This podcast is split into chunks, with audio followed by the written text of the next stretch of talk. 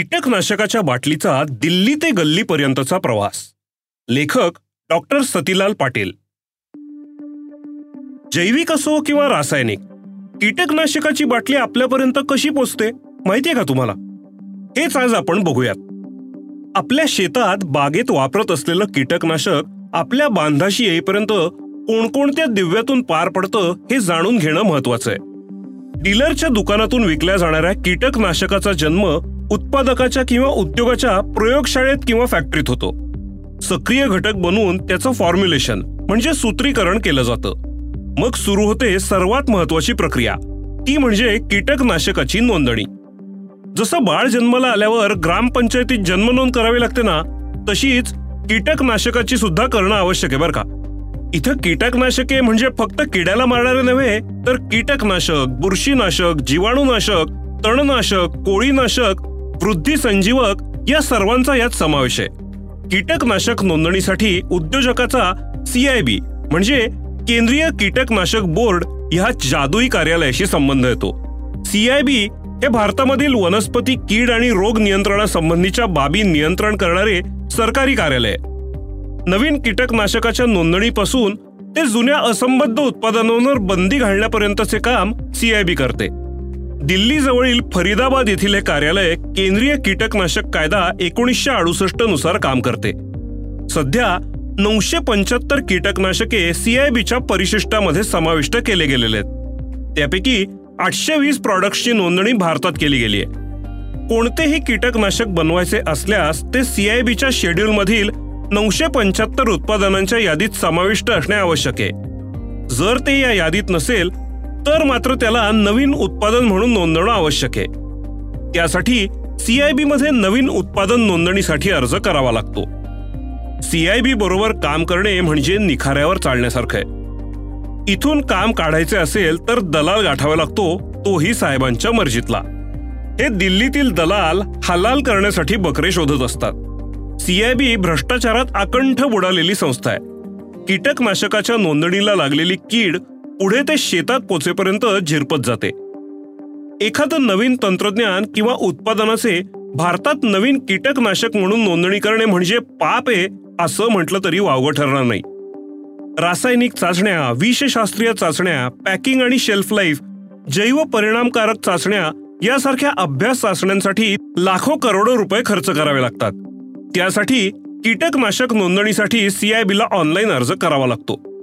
पुलंच्या म्हणण्यानुसार जसं पुण्यातील दुकानात सर्वात दुर्लक्ष करण्याजोगी गोष्ट म्हणजे गिराईक असतो तशी सीआयबीच्या वेबसाईटवर तिला भेट देणारा जास्तीत जास्त गोंधळात कसा पडेल असा प्रयत्न केलेला प्रत्येक क्लिक गणिक जाणवतो. थोड्या अवकाशानंतर या वेबसाईटला रिफ्रेश करावं लागतं.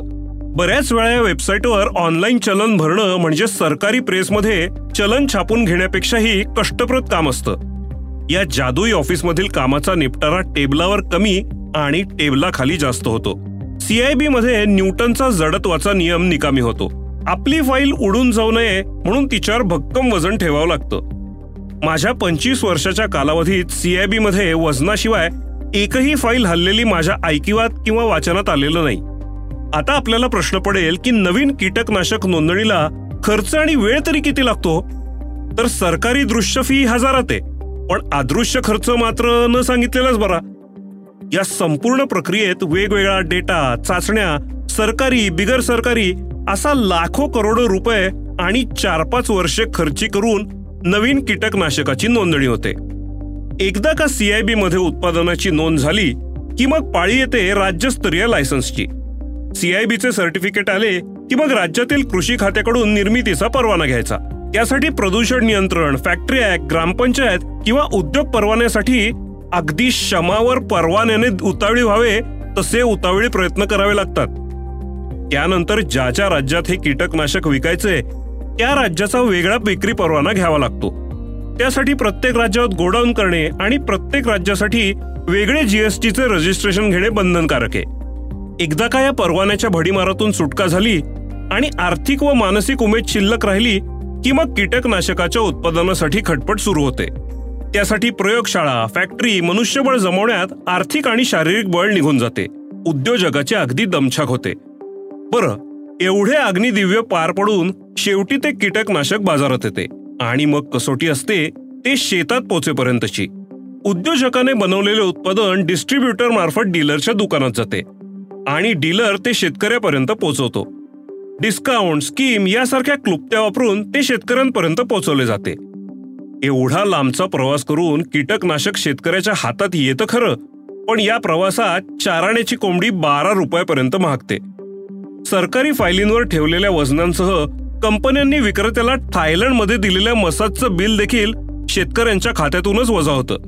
या खडतर प्रवासामुळे लहान सहान उत्पादक नवीन संशोधक आणि या व्यवसायात येऊ इच्छिणारे उद्योजक ग्रामीण भागातील आर्थिकदृष्ट्या कमजोर पण गुणवान मुलं या व्यवसायापासून वंचित राहतात. हा आर्थिक आणि मानसिक बोजा ते उचलूच शकत नाहीत. पण गब्बर राष्ट्रीय आणि बहुराष्ट्रीय कंपन्या मात्र या व्यवसायात विनासायास घुसतात. काही संस्था कीटकनाशकांचा डेटा बनवून वेगवेगळ्या उत्पादकांना विकतात. सरकारी पगार घेऊन येथील शास्त्रज्ञ हा डेटा बनवतात आणि कंपन्यांना किंवा उद्योजकांना लाखोची रक्कम घेऊन विकतात. बरं हे एवढ्यावरच थांबत नाही बरं का? या कीटकनाशकाची परवानगी मिळाल्यानंतर त्याच्या विक्रीतून येणाऱ्या पैशात त्यांना वाटा मिळावा अशीही अट करारनाम्यात असते. त्यांच्यासाठी हा डेटा म्हणजे दूध देणारी गाय बनते. जर सरकारी संस्थांनी सरकारी खर्चानं हा डेटा तयार केला असेल तर लहान सहान उद्योजकांना अत्यल्प दरावर तो उपलब्ध केल्यास या क्षेत्रात लहान उद्योजक टिकून राहण्यास मदत होईल. मला अजून एक न उलगडलेलं कोडं म्हणजे जैविक कीटकनाशकांना देखील रासायनिक निकष लावून डेटा मागितला जातो. एखादं कीटकनाशक इतर देशात नोंदवलं गेलेलं असलं तरी देखील आपल्या देशात त्याच्या संपूर्ण चाचण्या परत करणं बंधनकारक आहे. त्यामुळे वेळ आणि खर्च दोन्ही वाढतात आणि जैविक पर्याय कमी होतात. तुम्हाला प्रश्न पडला असेल की इतर देशात कशी पद्धत आहे? आणि यासाठी तिकडं किती वेळ लागतो? तर पाश्चिमात्य देशात हा काळ काही महिन्यांपासून ते वर्ष दोन वर्षांचा आहे. काही आखाती देशात तर महिन्या दोन महिन्यात हे काम होतं. सेंद्रिय कीटकनाशकासाठी हे देश इतर देशातला डेटा स्वीकारतात आणि काही आठवड्यात परवाना देतात. कीटकनाशकांच्या बाबतीत भारत हा जास्त लाल फितीत अडकलेला देश आहे. याचे बरेच दुष्परिणाम आहेत. नवनवीन तंत्रज्ञान मोठ्या राष्ट्रीय आणि बहुराष्ट्रीय कंपन्यांची मक्तेदारी होते.